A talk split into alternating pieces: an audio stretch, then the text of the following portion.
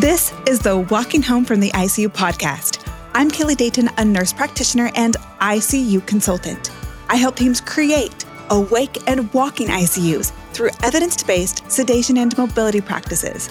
By hearing from survivors, clinicians, and researchers, we'll explore how to give ICU patients the best chance to walk out of the ICU and go home to survive and thrive. Welcome to the ICU Revolution.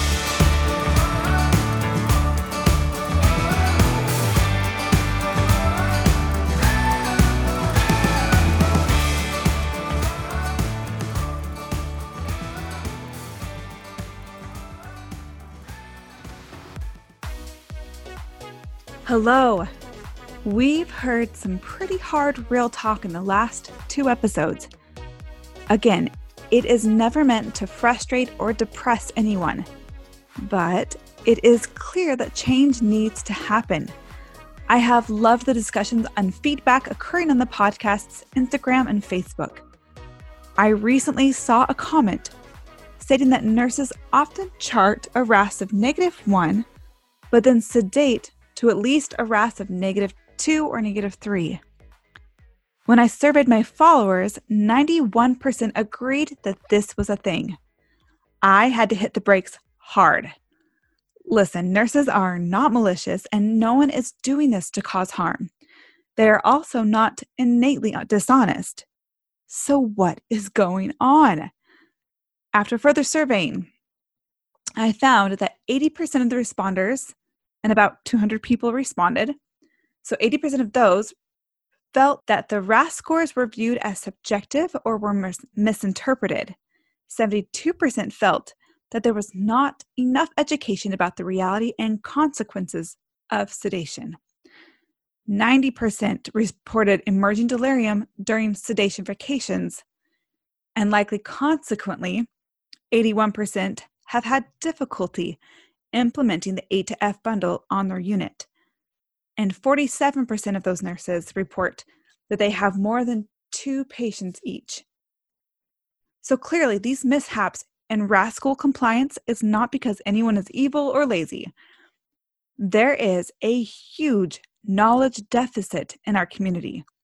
We cannot turn this ship around until every teammate can see the iceberg ahead of us we have to support our teams and understanding the why and then have the infrastructure to then address the how. So, after all of this frustrating talk, it is definitely time to focus on the incredible good and changes that are occurring. My new friend Nora brings the light and the fire as she shares with us her team's new victories. Nora, I'm so excited to have you on our show today. Introduce yourself and who and what you do. Sure. So, my name is Nora. I am a registered nurse at a hospital, level one trauma center in the medical surgical intensive care unit. I've been working there for about two and a half years. It's where I started my career. And yeah, I'm still working there now. So, and up until now, what has been the culture and practices in your team? Sure. So, I would say, I mean, I wouldn't characterize us as a walking, awake and walking ICU, such as the one you describe in your podcast. But I believe that we are starting to to move towards that in a sense. However, like many ICUs, the status quo has always really been, you know, if the patient's intubated by default, we usually have them on some type of sedation and, analgesic infusion. So, like I said, it seems like we're starting to move in the right direction, which is very hmm. exciting. But the culture that I was brought into as a new grad wasn't really this one of, you know, let's get the intubated patient out of bed. Let's let the patient completely wake up after we give them the RSI drugs. Kind of, you know, intubate them, start the propofol, and that's kind of how how things were. But again, it is moving in the right direction, I think. And it sounds like you're kind of the one shaking things up. What changed your perspective? What made you open to changing things? What gave you the fire to get things moving? Sure. So, myself and my coworker Abby, we had the opportunity to go to a conference in um, September of 2019, and it was our first year of nursing. So we were still pretty new, moldable nurses at this time, and it was all about the A to F bundle and how to, you know, what it was, how to feasibly implement it in your hospital where you know maybe this wasn't otherwise things were done this way. And it kind of enlightened us and it opened our eyes because this wasn't something that was taught to us when we first got to our hospital.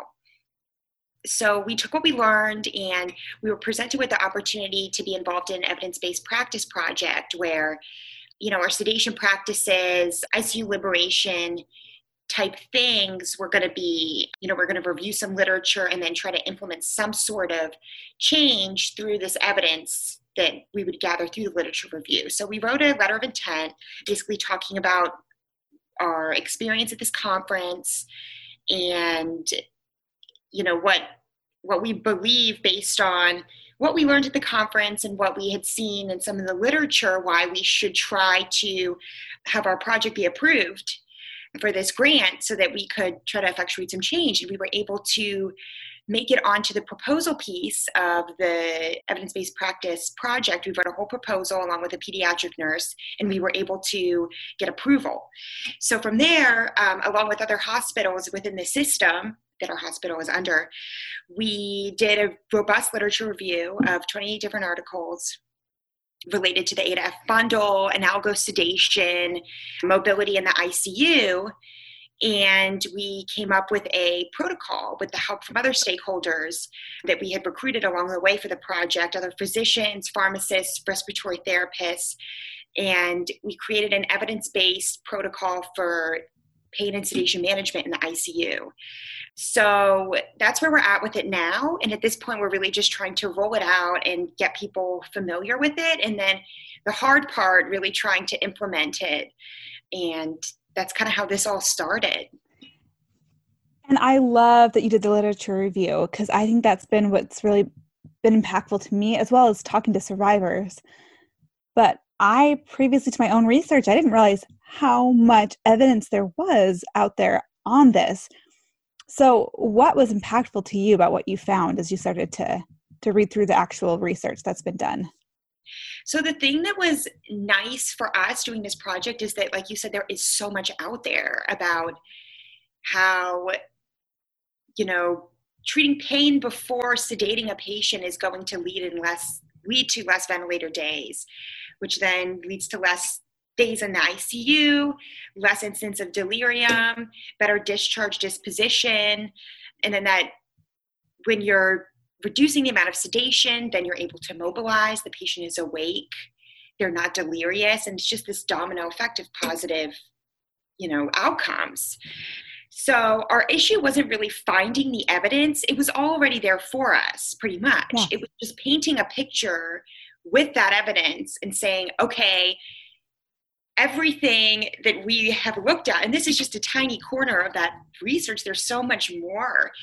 How can we present this to our colleagues and say we need to we need to make some changes? And that's um, where a um, lot of people are are listening to the podcast, and you've got lots of physical therapists, people that have maybe believed in this for a long time or are newly discovering this. They've got all this fire in their belly, and then they're bringing it to their team, and they're finding some obstacles. I mean, you alone cannot change the whole culture. So, how did your team accept this when you presented it? What has changed their perspectives, or how were you able to share this information with them? So, one of the things that because like i said one of the biggest obstacles was just getting this buy-in was trying to figure out how we were going to spread awareness. So in the past with any sort of you know qualitative initiative on our unit a lot of times there's a bulletin board there's you know different modules online that you can do for education. But when i found this podcast things kind of clicked like because you can listen to a podcast while you're on a walk, while you're running, while you're cleaning your house in the car. And I think that's something that strays people away from, you know, different unit initiatives or education. It's just that i don't want to sit there and read through this article. I don't want to have to you know watch this video. It's just not i'm not really understanding why we're making this change. I'm just doing it because you're telling me to. But with the podcast we were like hey just just listen to this podcast. Like we gave a few key episodes to our stakeholders and nurses on our unit and just listen to like these two or three and then people were just giving us all this feedback like, oh my goodness, I can't believe that I wasn't thinking about this type of thing before. I can't believe that this is what ICU survivors go through and that you can walk a patient on a ventilator with a PEEP of 18. Like it can be done. And not only can it be done, but it should be done because it's leading to better outcomes. And I think that having that unique and different way of presenting this information through the podcast really helped get spark people's interest and be like, okay, I'm excited about this. What's going on, you know, with what we're doing in our hospital to try to make this change. And then that's kind of when we segued into the project. Like, well, we've done this literature review, and this is a protocol we've created, and this is what we want to try to make standard practice um, within our hospital. So that was something that really helped just draw in more awareness, not just with nurses, but with doctors, pharmacists, physical therapists, occupational therapists. Like it's been it's been a great way to bring everybody in and try to effectuate that change. Do you feel like you had an interdisciplinary or multidisciplinary approach prior to this? Like was there strong collaboration between all the different disciplines or has this helped foster that as everyone comes together for this goal? I definitely think it's helped foster it because some of the barriers that we're starting to realize now, as far as like interdisciplinary work goes, is that a lot of times we have orders that the doctor puts in, but they're not really discussed in rounds. There's not like this closed loop. So maybe the doctor thinks one thing's going on, but then in report, the nurse hears this one thing like, oh, we talked about in rounds how we're just going to keep we're going to keep the Precedex on or keep the propofol on or for whatever reason. And it's not really communicated like in a closed loop. So recently we've been talking a lot about how the mar and our orders are going to help try to drive this change. And from talking to the doctors and other nurses there's just like this miscommunication it seems. But i think the part of the problem is that there's not a focus on like liberation in rounds. So we're talking about the patient on our unit, the resident presents, and you know, they talk about major events overnight, what's going on, why they're in the ICU, like their past medical history, and then the plan for kind of treating each organ system. But we don't really say, we don't really talk about like specifically okay the patient's on this sedation why? The patient's on this you know why, why are they just on a sedative and why are we not doing you know analgosedation? Like we don't really have that as a piece of our rounds. Do you ever talk about delirium?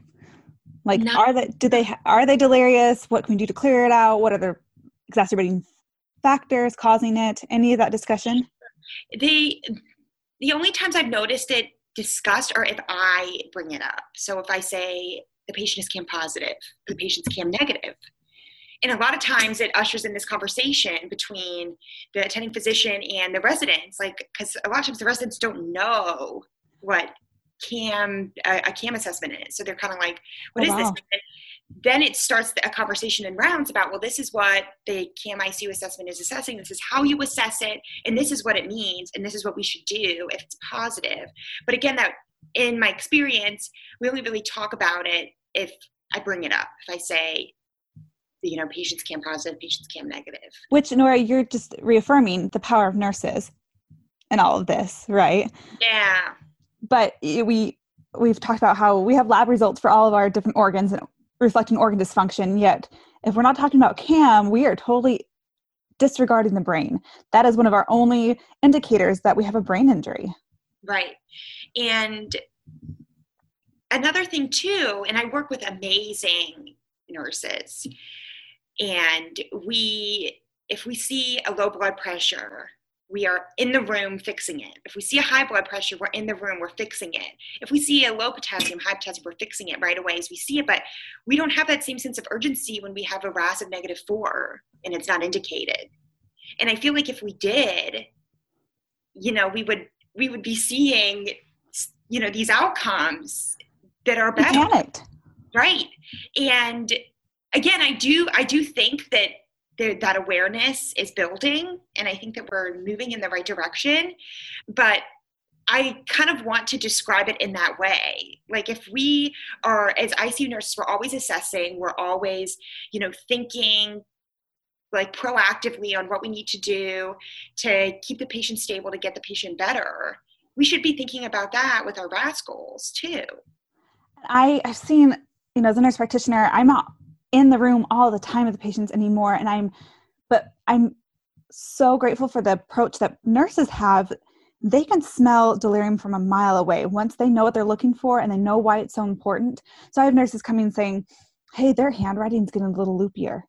Hey, they're not answering in full, complete sentences when they're writing on the board. Like they can sense the slightest little things even before they're cam positive. They can see when something's coming and we step back and we're like, how do we improve their sleep? How do we get these certain medications off? I mean, they are so good. And so nurses, like you said, they're the ones right there and once they know what needs to happen, they're going to make it happen. Right. It's true. If you've been listening to this podcast, you're likely convinced that sedation and mobility practices in the ICU need to change. The ICU community is facing incredible difficulty with the trauma from the pandemic, staffing crisis, and burnout. We cannot afford to continue practices that result in poor patient outcomes, more time in the ICU, higher healthcare costs, and greater workload for the ICU team. Yet, the prospect of changing decades of beliefs, practices, and culture across all disciplines of the ICU is a daunting task. How does this transformation start? It can begin with a consultation with me to discuss your team's current practices, barriers, and to formulate a plan to help your ICU become an awake and walking ICU. I help teams master the ABCDEF bundle through education, consulting, simulation training, and bedside support. Let's work together to move your team into the future of evidence based ICU care. Click the link in the show notes of this episode to find out more.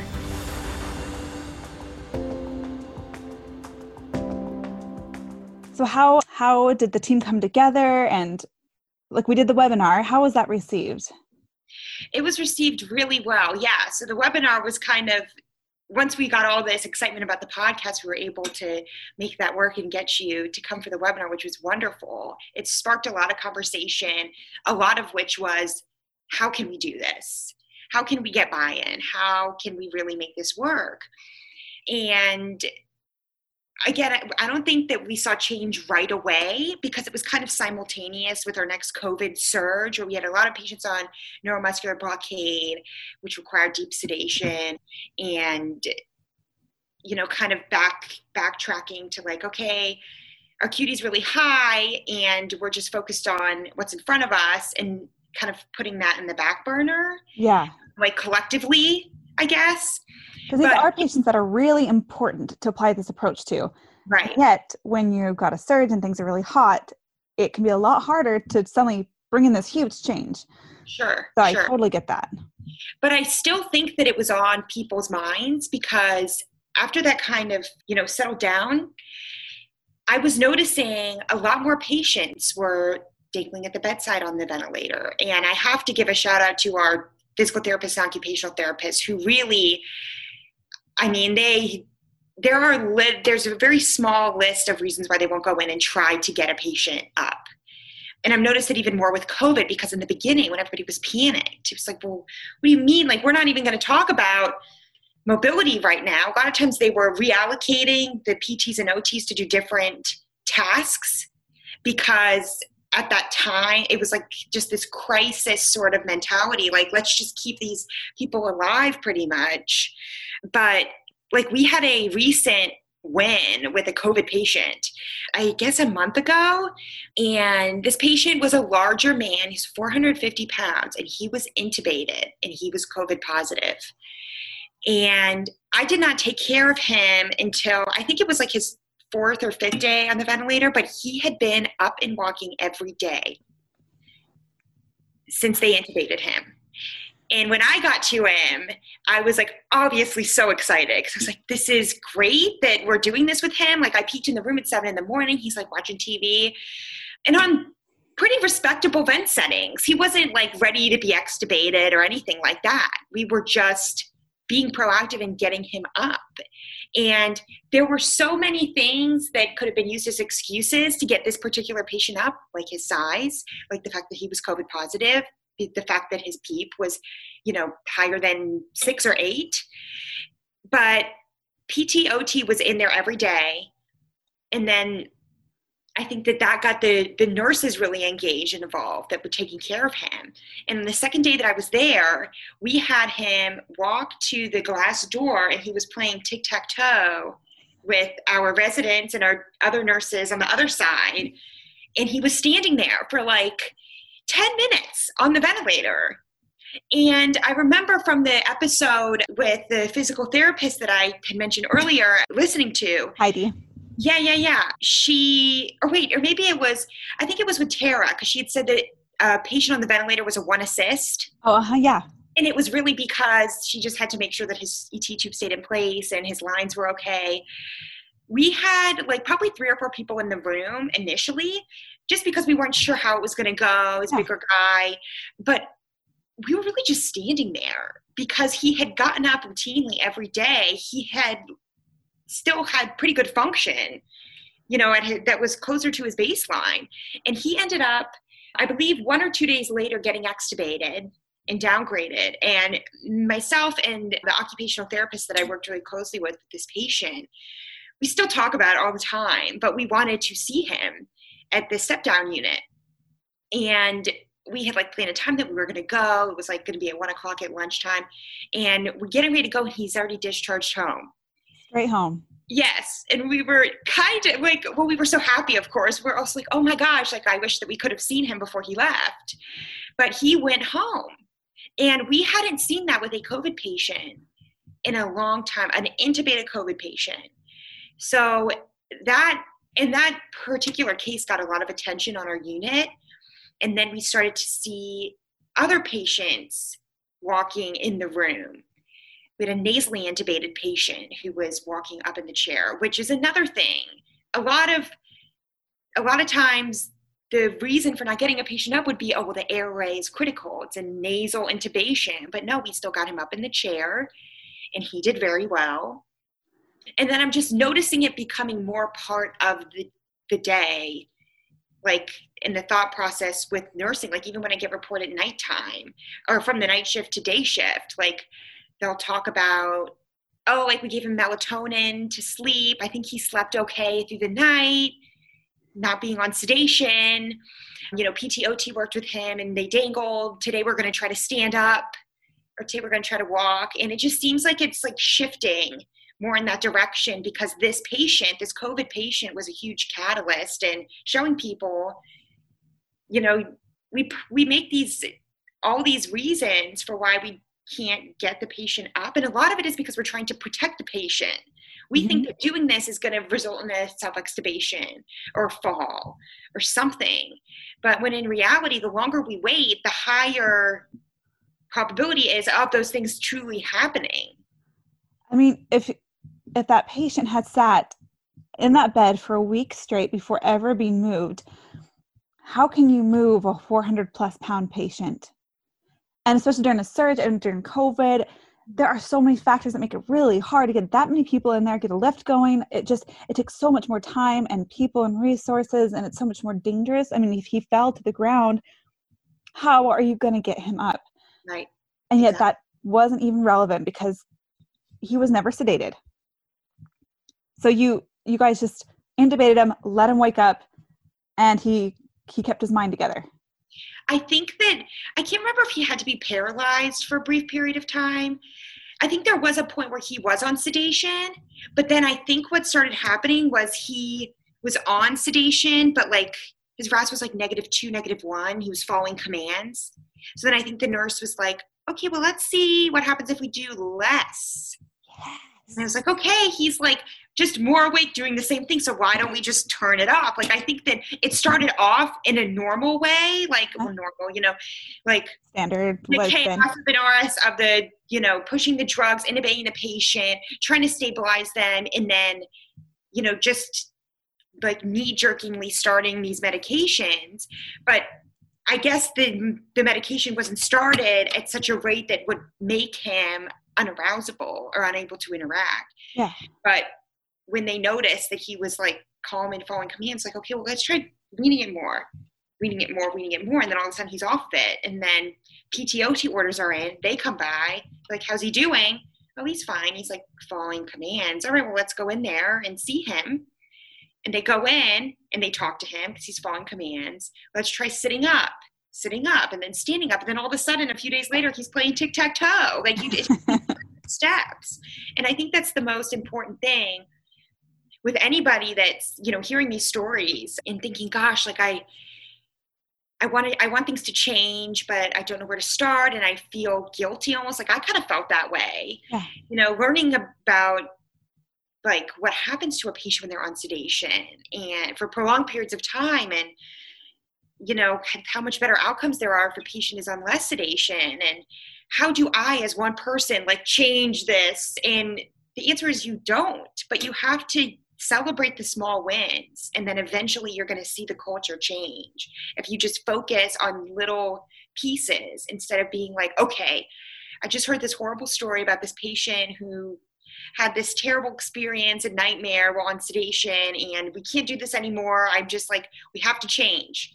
And it doesn't work that way and i've learned that because i have that mentality like i want to like just figure out what to do about this right? Turn all the pumps off. Yes it's like every room ever needs to be oxidation but like obviously that's not going to work especially when that's not already the culture. Mm-hmm. so just start with this one patient. Start with one patient one nurse one doctor and then see where it goes. And people you know start to get curious.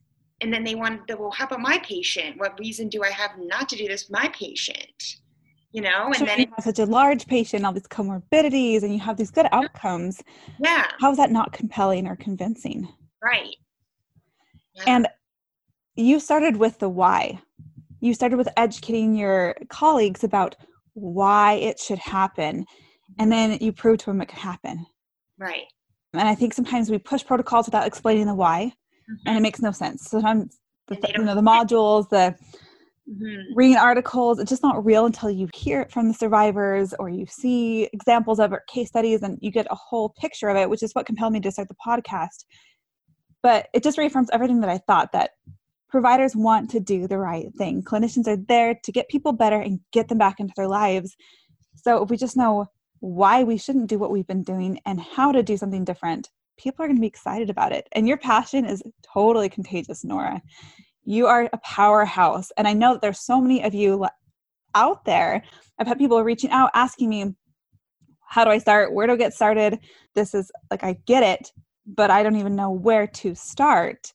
What recommendations would you give to them? I would recommend just starting with your own patient. So if you are hearing these stories and you know you're you're fired up you want to make you know effectuate change start with your own patient and you know see where it goes. Talk about the, the cam assessment in round say hey the patient's RASS goal is ordered as this. Why is that? Or this patient you know like why don't we have ptot orders? And just like start with your own patient and then see where it goes because that's what I've learned is the best thing to do. If you start with your own patient and it goes somewhere, and then you're handing off to night shift and you talk about what you did during that day, and then they're hearing it, then it sort of clicks something in their head, and then it has this sort of ripple effect. But I think that definitely just start with where you are and start with your own patient and then see where it goes, and then just keep talking about it. And report ask why your patient's on sedation you know if they're not paralyzed well why are they sedated do they you know were they agitated is their RASS zero to negative two on this What's you know, causing why- the agitation? right Are they delirious? You know, are they in pain? Are do they need to have a Zoom call with their family? and a lot of times when you say why why are they sedated the answer is well they're intubated Oh, I know. And then there you go. There's your segue. Like well that doesn't necessarily mean that they have to be on all this sedation. And starting there for me has been been key i think. And then just not getting too overwhelmed with like the prospect of this huge undertaking and just celebrating the small wins. Even if it starts off as just having your intubated patient off of sedation and then next time having them dangle at the bedside with PTOT while intubated, and then, you know, trying to get them up and walking because even though you're starting off with this idea, if you're in a culture where it's not like completely embraced, it's going to be hard for you to go from, you know, sedation, clean line, like clean sheets, clean lines, everything looking pretty to let's get this peep of 18 patient up and walking. Like that's just not possible. So just starting small and then celebrating the small wins is my best advice. I love it. I love it. And I think it is a skill set of of working people through getting comfortable on the ventilator, working through navigating all the lines, feeling comfortable with that, and then assessing how they're tolerating and going through the process. So it is such a learning curve, Mhm. but when everyone understands the why, what they're working towards, and when you've seen successes like you have now, Mhm. that's going to be a huge driving factor. And I think everyone's going to be haunted about anyone that's getting any kind of different treatment after that, and they know that there's a totally different route that they can send their their patients on. right. So, Nora, did you guys have to drastically change your staffing to make this happen? I would say yes and no because recently our boss has done such a phenomenal job of making sure that we're um, adequately staffed, especially since COVID started and we got hit with, you know, such high acuity and really needed all the help we could, could get at the time. She created a shift for a resource nurse for 11 to 11 and having that has really kind of helped us trust in the fact that we have adequate staffing. However, I don't think that having more staff is what resulted in the successes that I described because we were able to do these interventions and liberate early on so that the patient hadn't deconditioned to such a point where they did need, you know, five, six people in the room to help you know, either get up to the edge of the bed or help calm down as they emerge from sedation in a delirious state. Yeah, definitely. How has this impacted your career and your fulfillment in your career, even during uh, this crazy pandemic? Yeah. So I feel lucky to have had this experience early on in my career. And I think that before, you know, you're trying to figure out, you know, how just to navigate your unit as a new nurse and is this what I want to be doing? Like, is you know, you're asking yourself these questions. But when I learned about this and I got involved in this project, I was like, this is it. Because I'm always wondering about the why. And if there's not an answer for the why or a good one, like I want to figure out, well, why is that? Like, like let's let's dissect this more. And I think that, you know, having patients awake and mobilized and implementing you know icu liberation into our icu nursing care answers the why. We're here because we want to help people get better. And if this is going to help and you know time and time again the evidence has proven and the patient stories have proven that this is effective in getting people out then you know that's just it's so fulfilling for me to say i'm an icu nurse with that premise in mind And you should be so proud of what you're accomplishing and your whole team. Keep us posted. I want to hear more success stories. I want to hear all the stories. We all do because that is what is bringing the change.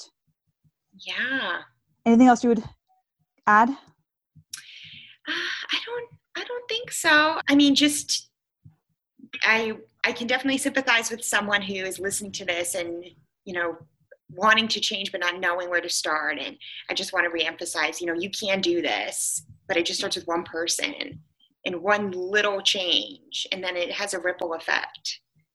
So. And I'm happy to do webinars with any teams that are interested in seeing videos, hearing a full explanation. I try to condense, you know, the 57 episodes into a 45 minute webinar. Um, wonderful. I mean, that was such a, I think that was a big, having the webinar was a big turning point for, for us, in my opinion. Everyone's going to have doubts. Sure. Um, even after the webinar, I'm sure there were some doubts, but almost having an objective third party come in or someone that's done it to say some of the hard things, to identify some of the problems in the culture where sometimes when it comes from your colleague, it can kind of cause some tension and no one wants to point fingers, but when someone comes in and says, this is a problem, and sure they can get mad at me, but I don't work there. So I think everyone was really open and kind, and I'm glad that it was so effective. And I'm happy to um, talk to any team that's interested in hearing and seeing all these stories. Yeah.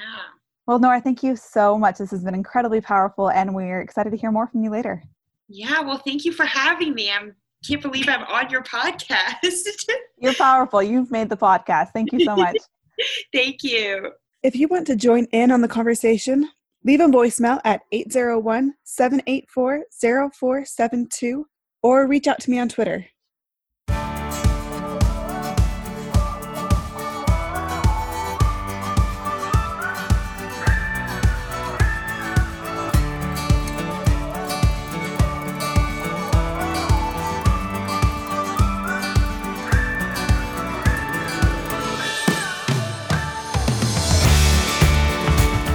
Schedule a consultation for your ICU, as well as find supportive resources such as the free ebook, case studies, episode citations, and transcripts, please check out the website www.daytonicuconsulting.com.